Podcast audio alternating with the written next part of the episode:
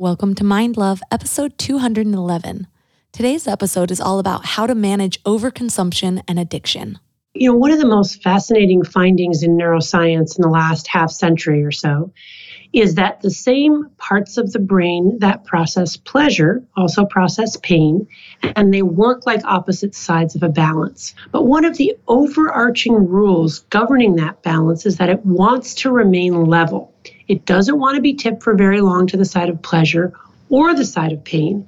Our brain starts to downregulate our own dopamine production and our own dopamine transmission. That means that our dopamine levels aren't just brought back to tonic baseline, they actually go below baseline. We go into a dopamine deficit state. For every pleasure, there is a cost. Turn up your frequency with Mind Love. Bite sized brain hacks for seekers, dreamers, and doers. It's time to give your mind a little love with your host, Melissa Monte.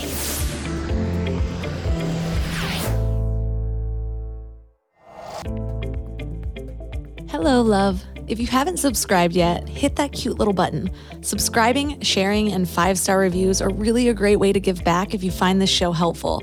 They help the show climb the charts, which helps me get even more amazing guests for you. Today, I'm reading a short and sweet review from Fidelza, who says, So inspired and motivated. Bite sized, powerful messages that will change your mindset and life. Thank you. Well, thank you so much. Even just a handful of words is so helpful to the show, so I really appreciate you taking the time. And now let's get started. Growing up, I had always heard that there was some sort of addiction gene. You know, like some people are just born with the gene that makes them more susceptible to becoming addicted to things. As a child, I was sure I was invincible. So even though alcoholism and addiction ran in my family, I just knew I was immune. Actually, I thought I was immune to addiction up until the peak of my actual addictions. Addiction is funny like that. You think it's going to be different than it is. You think you're still in control, even when you're not. Looking back on my bulimia, there were days that I would binge and purge dozens of times in one day while still convincing myself that I was the one in control. It was only when I really started trying to heal that I started being honest with myself about how bad it was. It became very clear that I was not immune to addiction. But what I've learned since is that none of us really are. The survival mechanisms in our brains make it a risk for anyone. Yes, some people do tend to fall deeper and harder into it, but this can be from a number of factors, including childhood trauma, other environmental things, but still, addiction doesn't really discriminate. And you can see it, can't you? It's everywhere. Zoned out faces staring at their smartphones. There's a whole culture around alcohol. In the right scene, there's a whole culture around drugs. Hell, even in the Stepford Wives scene, there's a whole culture around pharmaceutical drugs. People praising their Prozac. I knew a woman who thought she found her soulmate because they could share Klonopin. And I'd be lying if I didn't belong to all of these groups at different times in my life. If you have never been addicted to something, first I would honestly want to check your screen time, but once you've been fact checked, if you have never been addicted to something, then I get how it could seem a little crazy, or at least unrelatable. It's like, come on, you're destroying your life and draining your bank account, and everyone can see it, so put down the drugs, Tanya. But imagine for a moment that you've never really felt comfortable with who you are. It could be because you feel like you've failed at everything you've tried, or because you were never really satisfied with what you did achieve. It could be because you've had thoughts or emotions that make you feel different, or like you don't fit in or you aren't as good or as lovable as other people. Or maybe you were actually told or shown in some way that you weren't valuable, or that you just existed to meet other people's needs. Things that seemed to make other people excited just felt mundane to you, or the experiences where everyone else was having so much fun just felt hollow and unsatisfying to you. And then imagine that you have this experience. Maybe you drink or take a drug or have a sexual experience or overeat or make some large impulse purchase. And suddenly everything feels great. You feel as if success is easy and right for you. And now it just feels good to be alive, even just for a little while. You finally found something that will give you a little reprieve where you can feel okay for a while. Maybe it starts small. You can overeat the cookie and just purge them real quick, and it's kind of like it never happened. Or you happen to have a little Coke left over from the party last night, so a quick pick me up in the afternoon isn't a huge deal, right? It's not the usual thing you do. And before you know it, you're back to back binging and purging, or you need a pick me up to feel good about getting out of bed. You don't even realize that your drug of choice doesn't feel as good as it used to, and neither do you.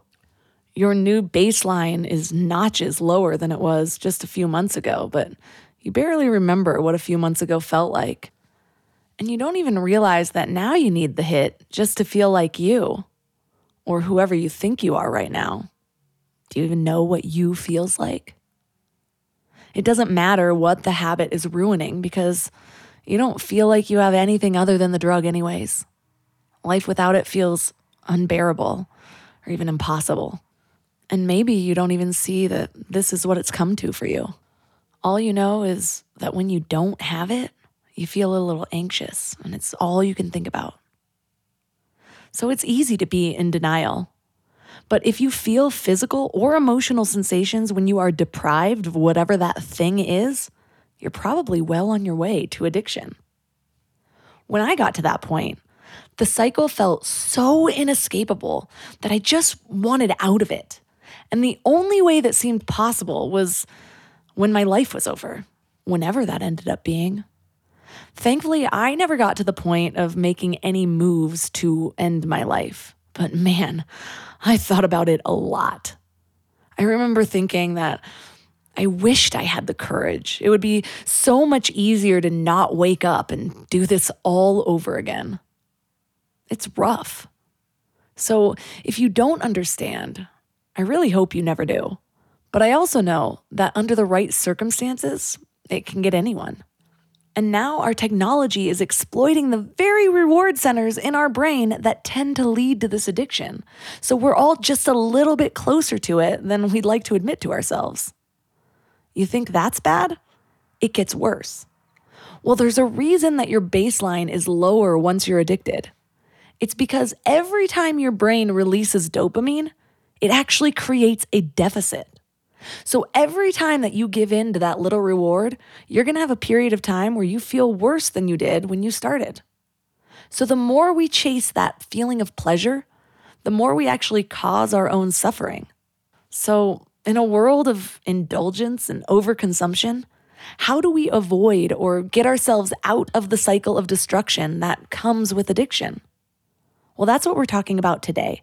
And our guest is Anna Lembke. She's a professor of psychiatry at Stanford University School of Medicine and chief of the Stanford Addiction Medicine Dual Diagnosis Clinic as well as the author of Dopamine Nation Finding Balance in the Age of Indulgence. And she also even had an appearance in the movie The Social Dilemma. So, three key things we will learn are why we are all so prone to addiction, how we are losing the ability to tolerate even minor discomfort, and how to fix our pleasure pain balance. But before we get started, I want to invite you to wake up to the morning mind love. Every weekday morning, you wake up with the good kind of pleasure, you know, the long lasting kind that gives you inspiration to set the tone for a positive day. Every day, I get messages from people saying that the morning mind love had the exact message that they needed to hear for the day, sort of like a little self help oracle. Plus, when you sign up, you get two amazing free gifts, and it's all completely free. So join over 9,000 people and go to mindlove.com to sign up. And now let's welcome Anna Lembke to the show. Thanks for having me. I'm excited to be here. So, what inspired you to focus your research on the relationship between pleasure and pain and really addiction?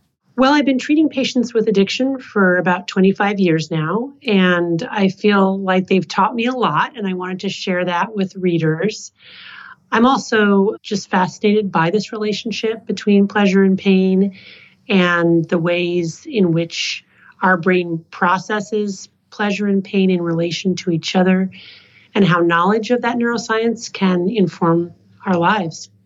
I have been addicted to a lot of things in my life, both on a laughable level and on an extreme level. And so that's actually why I grabbed your book is because I'm always interested in that. And and I look back, especially when I was younger, my first addiction was with food, which ended up developing into bulimia.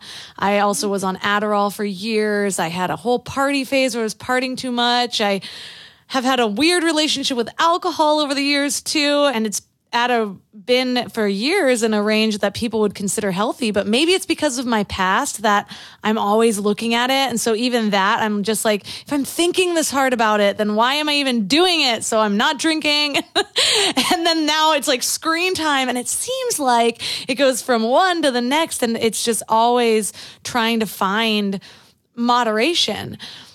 But it's it's difficult. Why does it seem like do you see that often where people tend to go from one addiction to the next and either they don't look at it or they do look at it and it just becomes this overwhelming factor in their minds? Yeah, well, first of all, thank you for your self disclosure. I think that's always very brave and also very helpful to others when we're willing to share our own struggles. So I appreciate that. We come to the problem of addiction with differing degrees of vulnerability. Some of us are innately more vulnerable than others. It's also true that our life circumstance contributes to our vulnerability. But I would say that we're all struggling to varying degrees with addiction because we're surrounded 24 7 by highly reinforcing drugs and behaviors. And so it's, yes, very common, I think, to develop even minor addictions, or if you're innately more vulnerable, which is maybe true in your case, you know, more significant addictions. And it's also very common to switch from one addiction to another. Without trivializing the problem of addiction, what I always like to remember is that the mental networks that are involved in the process of becoming addicted are the exact same ones that have allowed us to survive over millions of years in a world of scarcity and ever present danger. So I think it's important that we don't malign ourselves or our brains, but we just say, okay, I was evolutionarily wired to approach pleasure and avoid pain. And if that's something that I have an acute sensitivity for, which let's give that another name that's that makes me vulnerable to addiction, that means that I probably would have been one of the only survivors a million years ago, right? Nobody else made it, but me, I would have made it, right? Because I was willing to work that much harder to go out and find that reward. I like to do a little frame shift around these types of problems because I think it is important to realize that no matter what the mental illness is, it's not just in us or in our brains, it's an interaction between our brains and our environment. And what can be highly adaptive in one environment becomes unadaptive or even an illness in another environment. And I do think we're living in a time and an age when it's very hard to have the wiring that makes you vulnerable to addiction. Because again, we live in a drugified world where we have this 24 7 access to so many reinforcing drugs and behavior. In fact, they chase us down. Even when we try to run away from them, they follow us, right? With the alerts and the messages and the reminders and the constant gatherings, you know, all the drugs everywhere all the time. So I just like to reframe it because I think there's so much shame, especially in addiction. I mean, it's amazing how much shame we all experience when we have desire for something, and that desire makes us, on some level, not entirely in control. We, I think part of it is that we associate that with being like an infant child. Babies have desires, right? And they cry and cry until they get that desire met. But as adults, we feel like we should be more continent than that, more in control. And so when we're not, it can be very shameful for us. And so I think it's just really good to remember to reframe it and that these are this wiring, it's not good or bad. It just is what it is. And in some ways, it can be incredibly adaptive and helpful. I bet you're super tenacious. And when you get your teeth into something, you pursue it to the nth degree, which is a really great trait. And not everybody has that. So the fact that it also may, might make you more vulnerable to getting addicted, okay, that's there too. But you know, you kind of take the good and the bad. Thank you for that reframe. Most of this show is about figuring out how to reframe things so that they are manageable in one way or another. And so that's really, really helpful. And I do tend to laugh at the things I go through when I can because it helps me to heal. And that's one of my coping skills of managing. But for others, that might not necessarily resonate. They might be dealing with an addiction and I'm sort of laughing over here about mine and, and that doesn't feel good. And so I'm curious though, from a professional point of view, how do you define addiction? Because we do throw that word around sometimes. Oh, I'm addicted to this, I'm addicted to that. But I know that there's a lot of very similar processes that are happening in your brain, whether it's something more extreme like drugs or it's a shopping habit. So, how do you define it?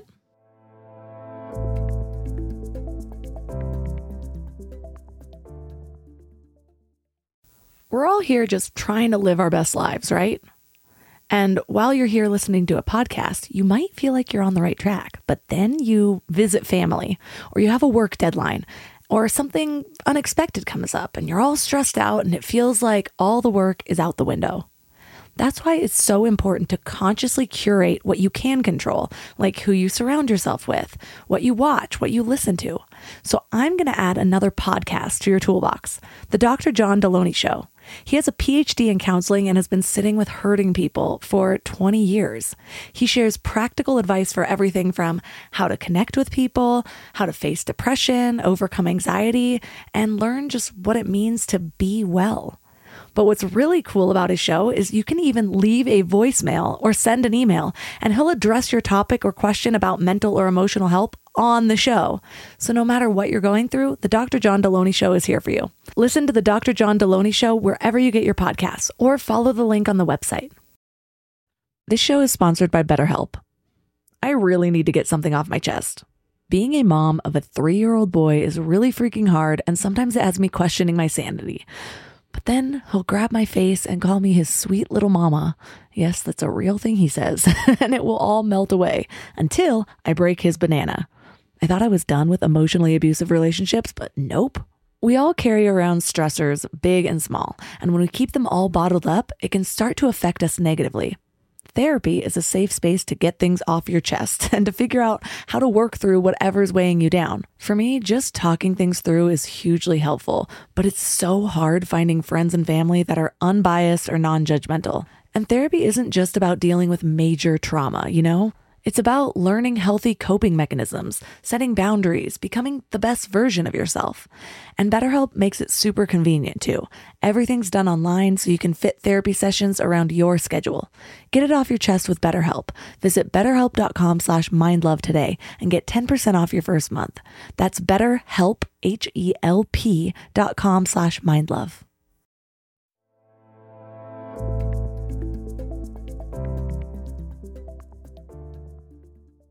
How do you define addiction? So, addiction is the continued compulsive use of a drug or a behavior despite harm to self and or others. That's really the broadest, simplest definition that I could give you. If we were to break that down a little bit more, addiction is often characterized by the four C's control, compulsion, cravings, and consequences. And those mean just what they sound like. Control means I planned to use a certain amount of my drug over a certain period of time and I exceeded that. I wasn't in control. Compulsions means a lot of my mental real estate is occupied with getting the drug, using the drug, hiding the drug, and there's a level of automaticity to it where I'm doing it without even realizing it. Cravings is where I have intrusive thoughts of wanting to use that can even be physiological like people with food addiction might see a donut in the break room and actually break out in a cold sweat just by seeing the donut. And then consequences means that because of my drug use, I experience consequences, and those can be in any facet of our lives. They can be in our relationships, our personal health. They can be consequences at work or at school, just mental health consequences. The other thing is that often typically go along with addiction are things we call tolerance, dependence, and withdrawal. So, tolerance is needing more of my drug or more potent forms of my drug to get the same effect over time. And in my book, Dopamine Nation, I talk about how my drug of choice turned out to be reading and novels and how I got hooked on romance novels, starting out with the Twilight Saga, but eventually progressing to more and more potent graphic books about sex until I was staying up till in the morning, read Fifty Shades of Grey. And again, I would say that is an important hallmark. If you find that over time what used to work for you isn't any longer, that's key. The other thing is experiencing w- withdrawal when you're not using. And the universal symptoms of withdrawal from any addictive substance or behavior is anxiety, irritability, insomnia, and depression. And the way that I experienced this is that nothing else in my life at the time that I was compulsively reading romance novels, nothing else was interesting. And I thought it was because my life wasn't interesting. But what I discovered after I stopped reading romance novels and experienced the withdrawal and got through the withdrawal, which was hard, was that in fact I really had a lot in my life I was interested in, but I was so narrowly focused on my drug that I was unable to experience joy in other areas. So that's also something to look for. I also just want to emphasize that addiction is a spectrum disorder mild, moderate, severe. And we also have risky use, which doesn't quite meet threshold criteria for addiction, but means we're sort of on the borderline. I would probably put my romance reading addiction, I use the word addiction, but probably it was more like on the borderline between risky use, maladaptive use, and actually being a use disorder. I'm not sure I ever quite crossed over. But what I'm trying to do in describing that behavior in my own life is just to emphasize that, again, we all can relate on some level to addiction. And I think it's important to do that so that we can understand people who become severely addicted and have empathy for them, because really we're all on the same spectrum.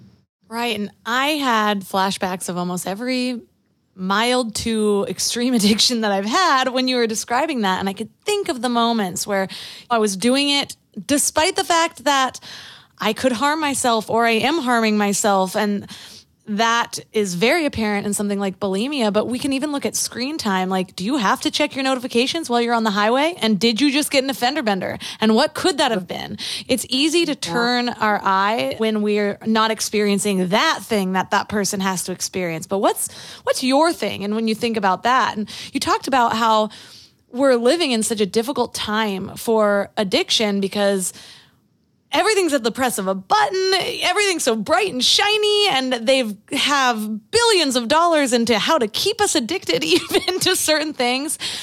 But what if all these things weren't available? You talked about the prohibition and the effects on that, and it was pretty fascinating to me. What did you learn from researching prohibition? Well, what I learned was that one of the biggest risk factors for developing addiction is simple access to a drug. When we have more access, we're more likely to try it and we're more likely to get addicted to it. And the converse is also true. So if you look at historical examples like prohibition, when the production, distribution, sale of alcohol was made illegal in this country between 1920 and 1933, that the rates of alcohol use disorder, public drunkenness, alcoholic liver disease all decreased by half.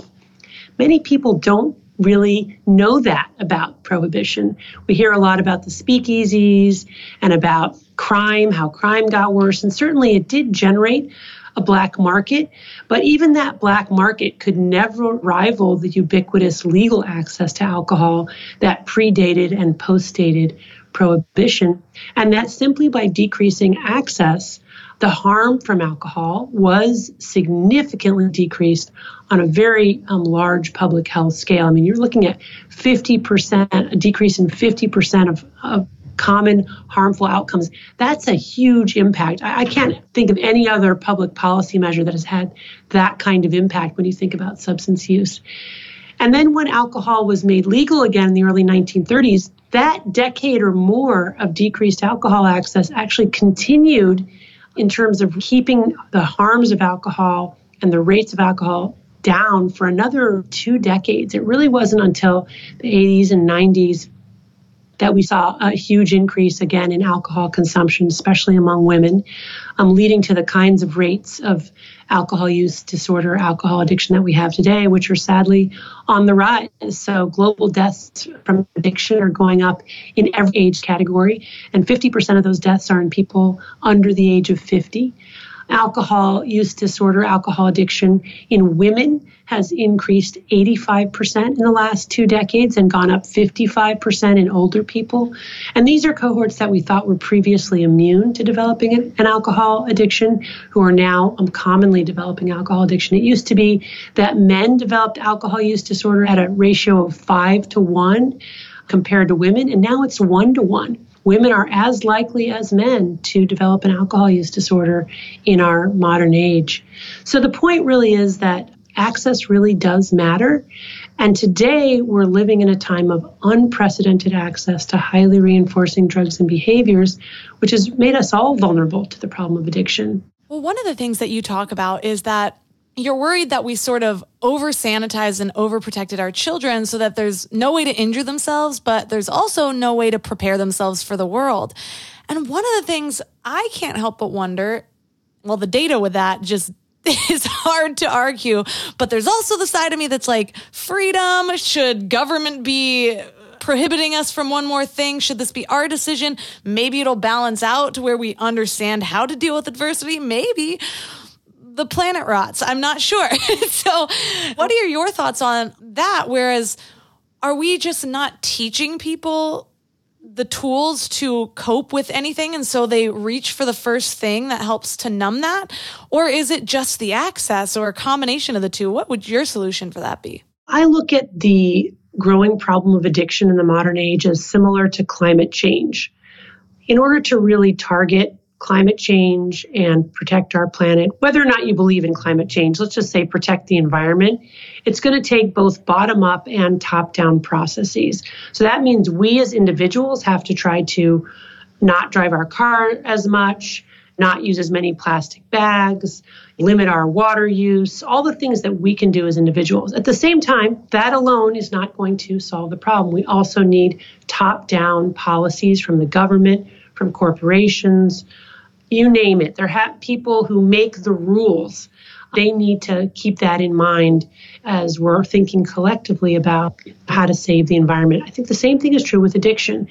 My book, Dopamine Nation, is really all about the things we as individuals can do in our own lives to try to curb our compulsive overconsumption of pretty much everything. But it doesn't mean that the corporations that make these products get off the hook. It doesn't mean that schools are off the hook. It doesn't mean that the federal government is off the hook. Those entities, too, from a top down perspective, need to create policies and limitations, incentives and disincentives, so that we're all collectively helping each other um, manage this problem. As far as raising kids today in this environment, I mean, I do think it's an incredibly challenging time to raise kids, but not for any obvious reasons. I mean, kids have more today and more access to every kind of good thing we could ever want for them. But what we have to recognize, it's in fact that easy access, which is in many ways their burden or their cross to bear. And so helping them figure out how to live in a world of overwhelming abundance and how to moderate consumption and restrain their use. And just because you can do something doesn't mean you should do something. These are the types of things that we have to be thinking about. That is a really good point because if we were living in a world with overwhelming scarcity, we would have right. to teach our children how to survive in that world. We'd learn to forage and we'd learn to grow our food and all the things that you would do in that environment. But we don't often think that similar things need to be thought of when we're living in a world of such abundance. And one of the things that you talk about, one of the, my biggest takeaway from your book, I had so many of them, but it had a new spin on what I've understood previously about dopamine. So I do know that when I'm engaging in activities that activate my reward center, it's spewing out dopamine in my brain. I can develop addictions to things that don't obviously contain dopamine. It's triggered in my brain by seeing this digital game or by the food that I'm eating or whatever it is. But what really struck me is that the more that we engage in that, the less ability we even have to feel pleasure and the less ability we have to, or tolerance we have, I should say, towards pain. So, talk about that. Why are we losing the ability to even minor forms of discomfort? What's happening there? You know, one of the most fascinating findings in neuroscience in the last half century or so is that the same parts of the brain that process pleasure also process pain, and they work like opposite sides of a balance. So if you imagine that in your brain there's a balance, like a teeter totter in a kid's playground, and that balance sits in a part of your brain called the reward pathway. So when we do something pleasurable, like eat a piece of chocolate, in my case, or read a romance novel, I get a little release of dopamine in my brain's reward pathway, and that balance tips slightly to the side of pleasure. But one of the overarching rules governing that balance is that it wants to remain level. It doesn't want to be tipped for very long to the side of pleasure or the side of pain. And our brains will work very hard to restore a level balance or what scientists call homeostasis. And the way our brains do that is as soon as we do something pleasurable and we get that release of dopamine, our brain starts to downregulate our own dopamine production and our own dopamine transmission in order to bring it back to baseline. And I kind of imagine this as these little gremlins hopping on the pain side of the balance to bring it level again. But the thing is, the gremlins really like it on the balance, so they stay on until it's tipped an equal and opposite amount to the side of pain. That means that our dopamine levels aren't just brought back to tonic baseline, they actually go below baseline. We go into a dopamine deficit state. For every pleasure, there is a cost, and that cost is pain. For every release of dopamine, there is a cost, and that cost is a little dopamine deficit state.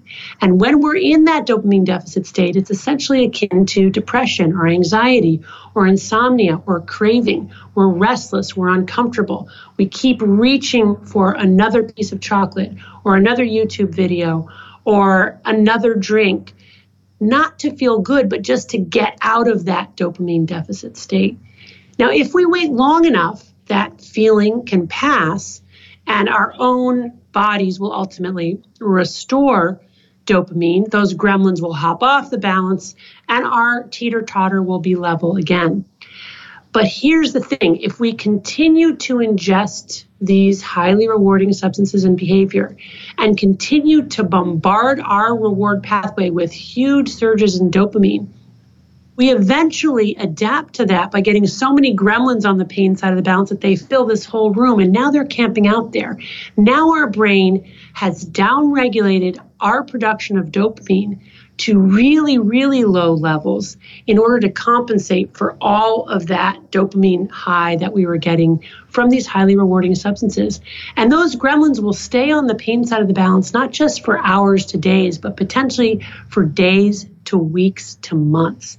And that's why people with addiction will relapse even months after they've stopped using, even after their life has gotten so much better. It's because they're walking around with a balance tilted to the side of pain. They're experiencing insomnia, anxiety, dysphoria, craving. It's all they can do to just get through the day without scratching that itch. And so they will sometimes relapse even unconsciously. And I think that's really the essence there that addiction, from a biochemical perspective, is when we start to tilt our pleasure pain balance chronically to the side of pain, when we change our hedonic or joy set point such that the only thing that gives us joy is these highly rewarding drugs and behaviors. And when we're not using, we're in a dopamine deficit state, experiencing the universal symptoms of withdrawal.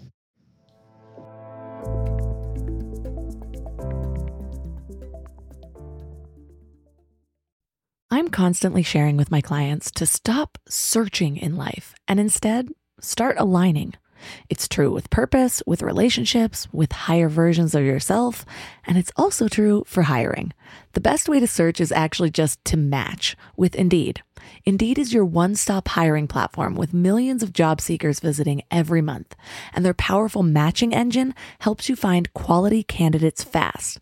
Plus, Indeed lets you schedule interviews, screen applicants, and message candidates all in one place. But Indeed isn't just about speed, they also deliver quality. According to a recent Indeed survey, 93% of employers agree Indeed delivers the highest quality matches compared to other job sites. I love Indeed because it makes hiring so much easier.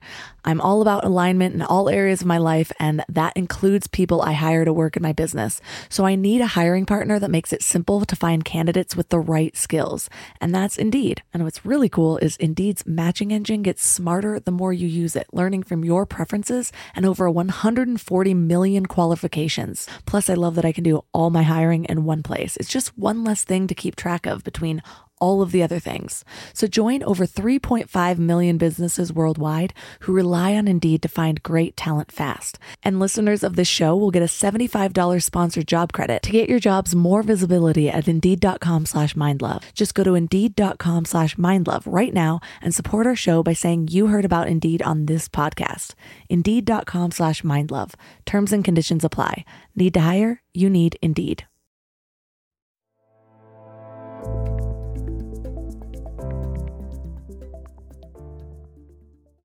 They, it just makes the consequences so much more than what we think in the moment. So often it's just like, well, it's just this one more piece of chocolate, or it's just a few more minutes of screen time, or I'm going to ignore this app limit alert, or whatever. And we think it's just for that moment.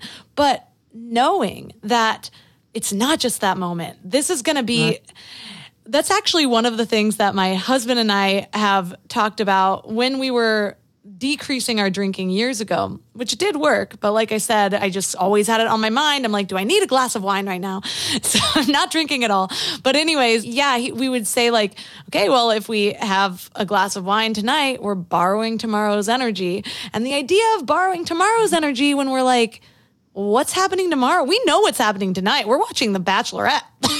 that's all that's happening. Is today's energy or is this more important than the endless opportunities that tomorrow holds? If that makes sense. Yeah, no, it, it does. I mean, I think that ability to project ourselves in the future, even if it's just to tomorrow and anticipate the consequences, sometimes what's called thinking through the drink, is really, really important for helping us inform whether or not we want to have that drink in the moment. And what allows us to do that is actually a part of our brain called the prefrontal cortex. And that's the big gray matter right behind our foreheads. That's the part that allows us to anticipate consequences, to narrate our own stories, to have a kind of a moral sense of things. And when things are working well, then in our brains, our prefrontal cortex is active and is communicating with our reward pathway, which is where that teeter totter is sitting. And allowing those two parts of the brain to communicate is really, really important to making good and informed choices. And what happens in addiction is essentially we kind of shut off the prefrontal cortex. It no longer is communicating with the pleasure pain balance. And our pleasure pain balance is just doing its own thing reflexively. And we're not even driving the bus anymore, right? We're just sort of a slave to that. So I think, again, that's one of the reasons why I really do recommend this one month period of abstinence, even if you don't, you're not sure you're addicted. In fact, especially if you're not sure you're addicted to whatever your drug is, I recommend stopping it for a month just to be able to see what happens in your brain because most people will go through a period of withdrawal in the first two weeks. And then if they can make it to four weeks, they'll kind of get out of that space. Homeostasis will be reset. They'll be able to look back at their use and really see true consequences. And also, they'll feel just better, less anxious, less depressed, less craving, less preoccupied, like the way you were preoccupied with always having a drink, and ultimately decided, you know, it's not even worth it to me to try to moderate it. It's better to just abstain long term because I always get into the pattern of being preoccupied about it. So, those are things you can discover about yourself. It's funny how one tends to lead to the other because, like I said, I was just like, you know, I'm a mom now. I just don't want him seeing me with a glass of wine. So it's like these other little motivations come up. And then the moment that I let that go, all of a sudden I'm like, God, my screen time is off.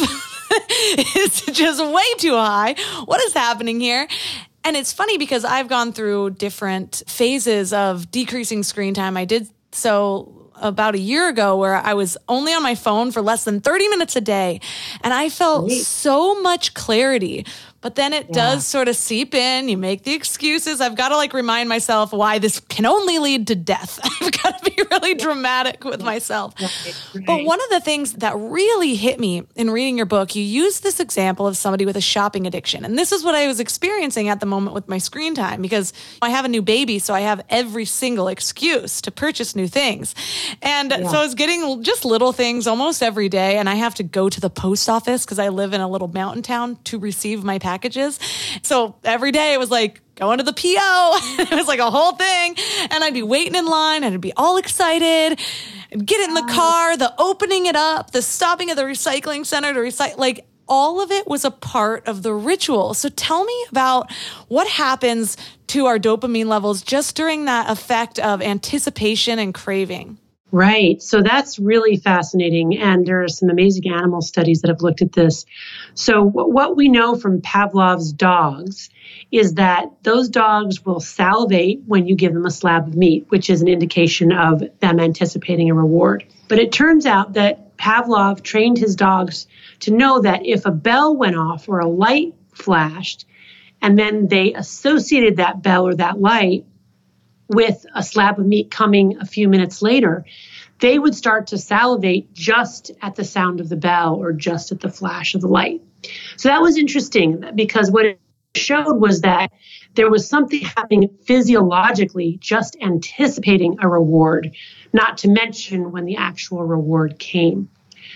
Later, there were very interesting rat experiments where the scientists put a probe inside a rat's brain to measure actual dopamine levels. And what they found was that when the rat pressed a lever and got an injection of cocaine from pressing that lever, there was a huge surge in dopamine in the brain's reward pathway. Then they trained the rats to know that when they saw a flashing light or heard a bell, which would be an indication that if they pressed the lever after that, they would get cocaine. They measured dopamine levels and they found that at the flash of the light or the sound of the bell, that alone released a little bit of dopamine in the brain's reward pathway. Not as much as actually ingesting the drug, but certainly a clearly observable increase in dopamine in the reward pathway. In other words, the reminder or the indication or the alert that a reward is coming is itself a reward. That alone releases dopamine in the brain's reward pathway. But here's the real key. What they discovered was that right after that little mini release of dopamine with the flashing light or the sound of the bell, dopamine levels go back down quickly, not just to baseline, but again below baseline into this mini deficit state. And that is craving, right? That's the pleasure pain balance tipped to the side of pain.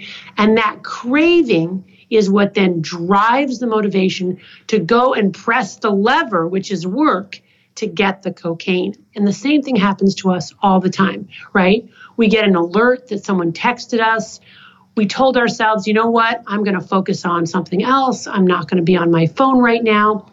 But as soon as we see that alert that we got a text, we get a little surge of dopamine followed by a dopamine deficit state. And then we're really at the mercy of that dopamine deficit state. The physiologic drive to check our phone then and see what the text said is really overwhelming, which is why turning off alerts is a really powerful way to help us control our consumption because it means that we're not subjecting our brains to all these little mini dopamine surges and mini dopamine deficit states, which create the craving that drive the checking. That reminds me of, you know, when you're on a long road trip and then you really have to pee and you're fine, you can hold it, and then you hit the driveway and it's like all of a sudden you're like, I can't hold this at all. Then my panties are wet for all the wrong reasons.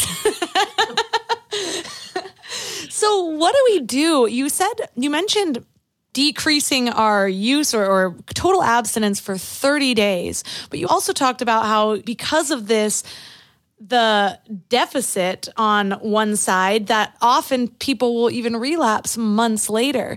So, what is your normal protocol to really help people find change that lasts? Remember, the pleasure pain balance, when it gets tipped to the side of pain, eventually those neuroadaptation gremlins will hop off.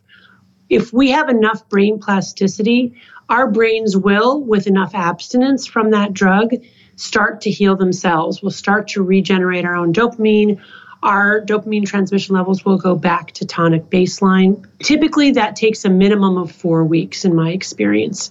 And in some cases, it takes much, much longer than that. But in most situations, even with people with severe addiction, they start to feel substantially better after four weeks of abstinence, and they are essentially out of the acute withdrawal phase that is huge. I mean, if you can make it the four weeks, what that means is again, your homeostasis is restored. You can take joy in other things. You can look back and see true cause and effect. And then it really becomes a matter of setting goals for the future. Do you want to continue to abstain or do you want to go back to using your drug in moderation? And if it's the latter, really what I recommend is self binding strategies. And these are ways to change our environment so that we're not relying on our willpower. Willpower is an exhaustible resource. We wake up with more than we have at night, right? We can make it through a day. It recharges itself usually over 24 hours. But the bottom line is if we're constantly getting alerts all day long and subjecting ourselves to reminders of use, we're eventually going to relapse. What we need to do is put barriers between ourselves and our drug of choice so that we're not constantly having to battle the urges to use and we're not constantly having to rely on willpower. So this is things like physical barriers, not having the drug in the house, chronological barriers, and this is especially for moderation, but saying I'm only going to use on these days or only going to use for this amount of time. Or we can have categorical barriers where, for example, we say, I'm never going to use that app, but this kind of app is okay. Or sometimes people categorically turn their drug of choice into something that's sacred and holy and very special and only for special occasions and only surrounded by certain special rituals. And then they can really look forward to it, but they really reserve it for special anointed times. So, those are kinds of the ways that I think we can think about trying to insulate ourselves, especially in a world that's constantly inviting us to overconsume. I mentioned in the beginning of this episode that I found often when I'm really trying to manage one thing, it's very easy to overconsume another thing. And so the when I was first not drinking alcohol, all of a sudden my chocolate consumption was like way up there. Is that a healthy way to move from something more harmful to something less harmful? Are we just reinforcing those same types of dopamine habits? What's the protocol there? Yeah, so I mean, I think it's natural when we give up our drug of choice that we feel we want to be kind to ourselves. But switching to some other reinforcing drug or behavior is not, in fact, always a kindness because there's something called cross addiction where all reinforcing drugs and behavior ultimately work on the same common reward pathway and ultimately release dopamine. So, no matter what it is, if it's releasing a lot of dopamine in our reward pathway, then we're not really allowing our brains to restore homeostasis and to upregulate our own dopamine production, which is why, contrary to some common wisdom that you should replace one reward with another if you're trying to quit it, I actually don't recommend that. Instead, I recommend that simultaneously you try to stop all highly rewarding substances and behaviors, especially things that are triggers. So, for example, some people will say, Well, I only crave a cigarette when I drink alcohol, or every time I listen to certain types of music, I want to drink. So I say to them, Well, during the abstinence trial, I would eliminate all of that. It's going to feel kind of like punitive in a way, but the idea is that you're really trying to not bombard your reward pathway so that your brain can heal and you can start generating your own dopamine and upregulating your own dopamine so that you're not in this chronic dopamine deficit state. The other thing that's super counterintuitive, which I recommend, is to actually do things that are hard. And why would we want to do that? Well, it turns out that when we press on the pain side of the balance as the initial stimulus, that triggers our own body and brain's re regulating healing mechanisms to start generating more dopamine, more norepinephrine, more serotonin, those other feel good chemicals as a way to counteract the initial painful stimulus. And I'm using the term pain very broadly here. It could be physical pain in the form of exercise or ice cold water bath, but it could just be challenging yourself to hard things, new creative endeavors that require a certain amount of frustration tolerance, or reading a difficult book. Or doing something that makes you anxious or that is effortful. It could be just making your life a little less convenient, walking instead of driving, to pick something up at the store. These are the ways that I think by slightly pressing on the pain side of the balance, we can actually generate dopamine in a way that's adaptive and healthier and more enduring in the long run. So I'm reflecting on my last few months where I've made a ton of changes in light of all the changes I've made in my past already. And it's funny because the first one was I'm like, okay, no alcohol. And then within like two days, I'm like, oh, my screen time. And then I'm like, all screen time. I have like watched maybe like one show, but I will say, like you said, the triggers man, how many TV shows have them come home and they pour a nice glass of wine in one of those fancy stemmed glasses and it looks like a really nice bottle and all of a sudden I'm watching a, a show at 4:30 and I'm like, I want a glass of wine. So that had to be out. Yeah. But then I started taking long walks and I'm carrying my baby and so I did have a thought though where I'm like my husband made a comment about how I just go so extreme with things. And I was all of a sudden walking like 25,000 steps a day. And he's like, Are you just passing on to another addiction? And I'm like, No, I think this is one of those hard things that you might be talking about. So it does seem like a healthy way to funnel my my frustration yes. or my craving, correct? Yeah, I mean, I think so. I mean, it is possible to get addicted to exercise, but it's really hard to do. It's really hard because because there's so much activation energy required to do hard things like get ourselves outside and walking and exercising that usually we're not able to take it to the extreme that some people do so that it becomes a real addiction. I mean, it's something to watch for, but in general, differing levels of exercise, depending upon your baseline fitness level and what your body can tolerate, is a really great way to get dopamine that doesn't lead to tolerance. It can definitely lead to dependence and withdrawal. You can get to a point where if you stop, you'll go into withdrawal from exercise, but it typically doesn't lead to tolerance. Typically, it continues to work for us over many years. And why is that? Because we're not directly releasing dopamine with exercise.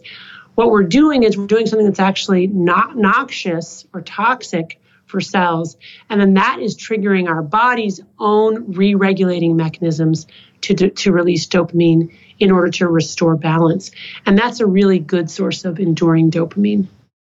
And that's a good point. I do have to say, the moment you started speaking, I was recalling a mindset too. And my mindset with this was so much more about what can I do to distract myself in a healthy way, bond with my baby? I was trying to pick the healthiest thing versus I have, I do believe there were times where I had an unhealthy relationship with exercise. And that was back in the heights of my bulimia. But the exercise was to sort of force my body into submission. It, it's coming from a whole different place. Like, I need to do this to be worthy versus how can I fill my time in a way that feels really good? And so that's something to consider when we are choosing our activities.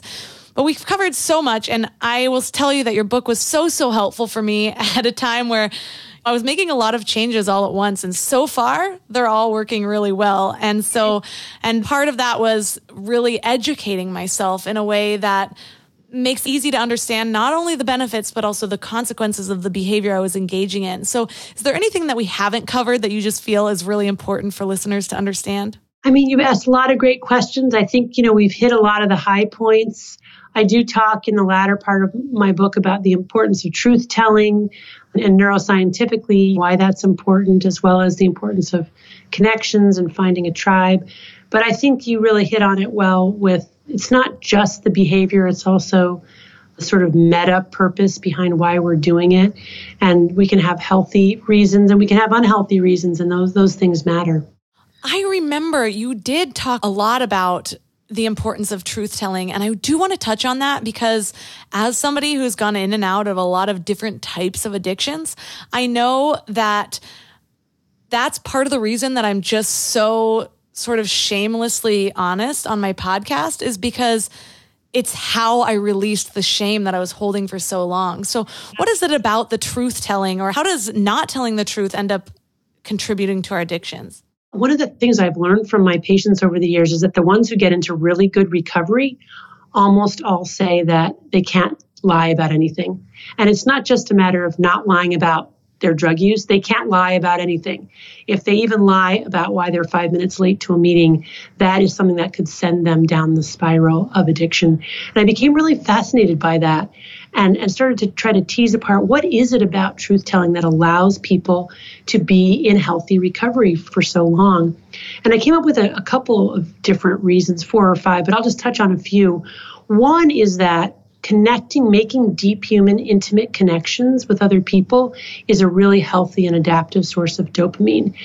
And one of the ways to do that is to be brutally honest with other people. We think that by telling people all of our sort of uh, secrets and, and shameful behaviors, we think it'll send them running, but in fact, it has the opposite effect and it brings people closer because they realize that they're not the only ones, right? They, they can kind of share in our collective brokenness. So, th- so that's one thing.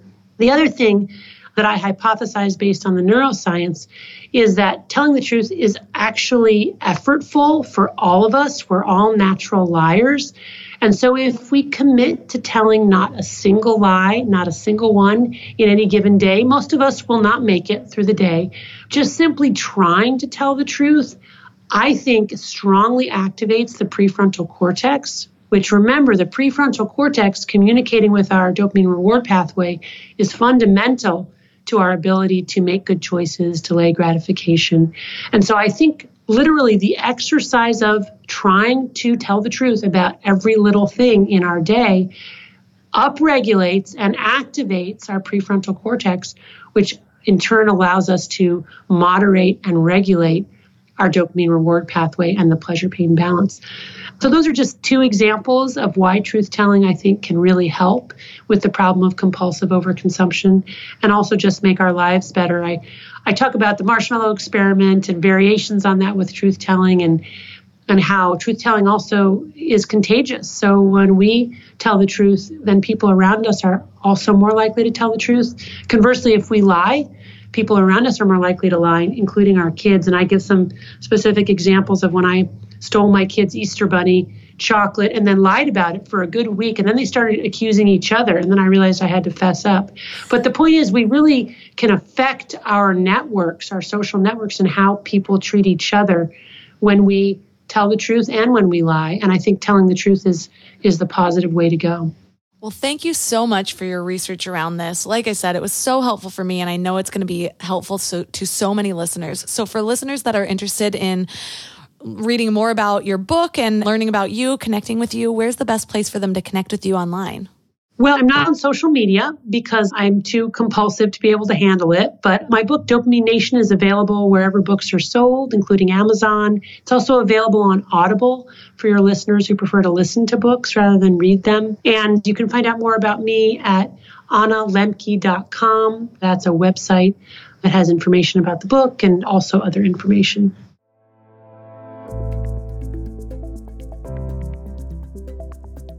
All the links for this episode will be at mindlove.com slash 211. Your challenge for this week is to try a little truth telling experiment. Regardless of what your addiction is, you know, I know you know, we all know the little thing that gets us. I know I do, or the multiple things. So try the truth telling experiment. Try to go a whole day, every day, if you can, just telling the truth as often as possible. For me, knowing that this very simple act can help me to manage my tendency to overconsume is motivation enough. Not only that, but it helps us connect deeper with the people around us. It encourages the people around us to be honest, open, and transparent with us as individuals. There's so many benefits to just truth telling. I bet you didn't think that an episode around overconsumption and addiction was going to come back to just telling the truth. But that's all the challenges. So let me know how it goes.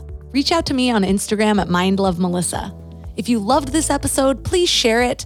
Just take a screenshot and tag Mind Love Melissa and Mind Love Podcast, or share it directly with somebody who could benefit from it. Other ways to support the show are by supporting one of my amazing sponsors. You can also find out who these sponsors are at mindlove.com slash sponsors if you need a refresher. And the best way to support the show is by joining Mind Love Premium. It's the little community of Mind Love lovers, mind lovers, whatever we call ourselves. You can join at mindlove.com slash premium or right there in the podcast app. And that's all for today. So thanks for giving your mind a little love today, and I'll see you next week.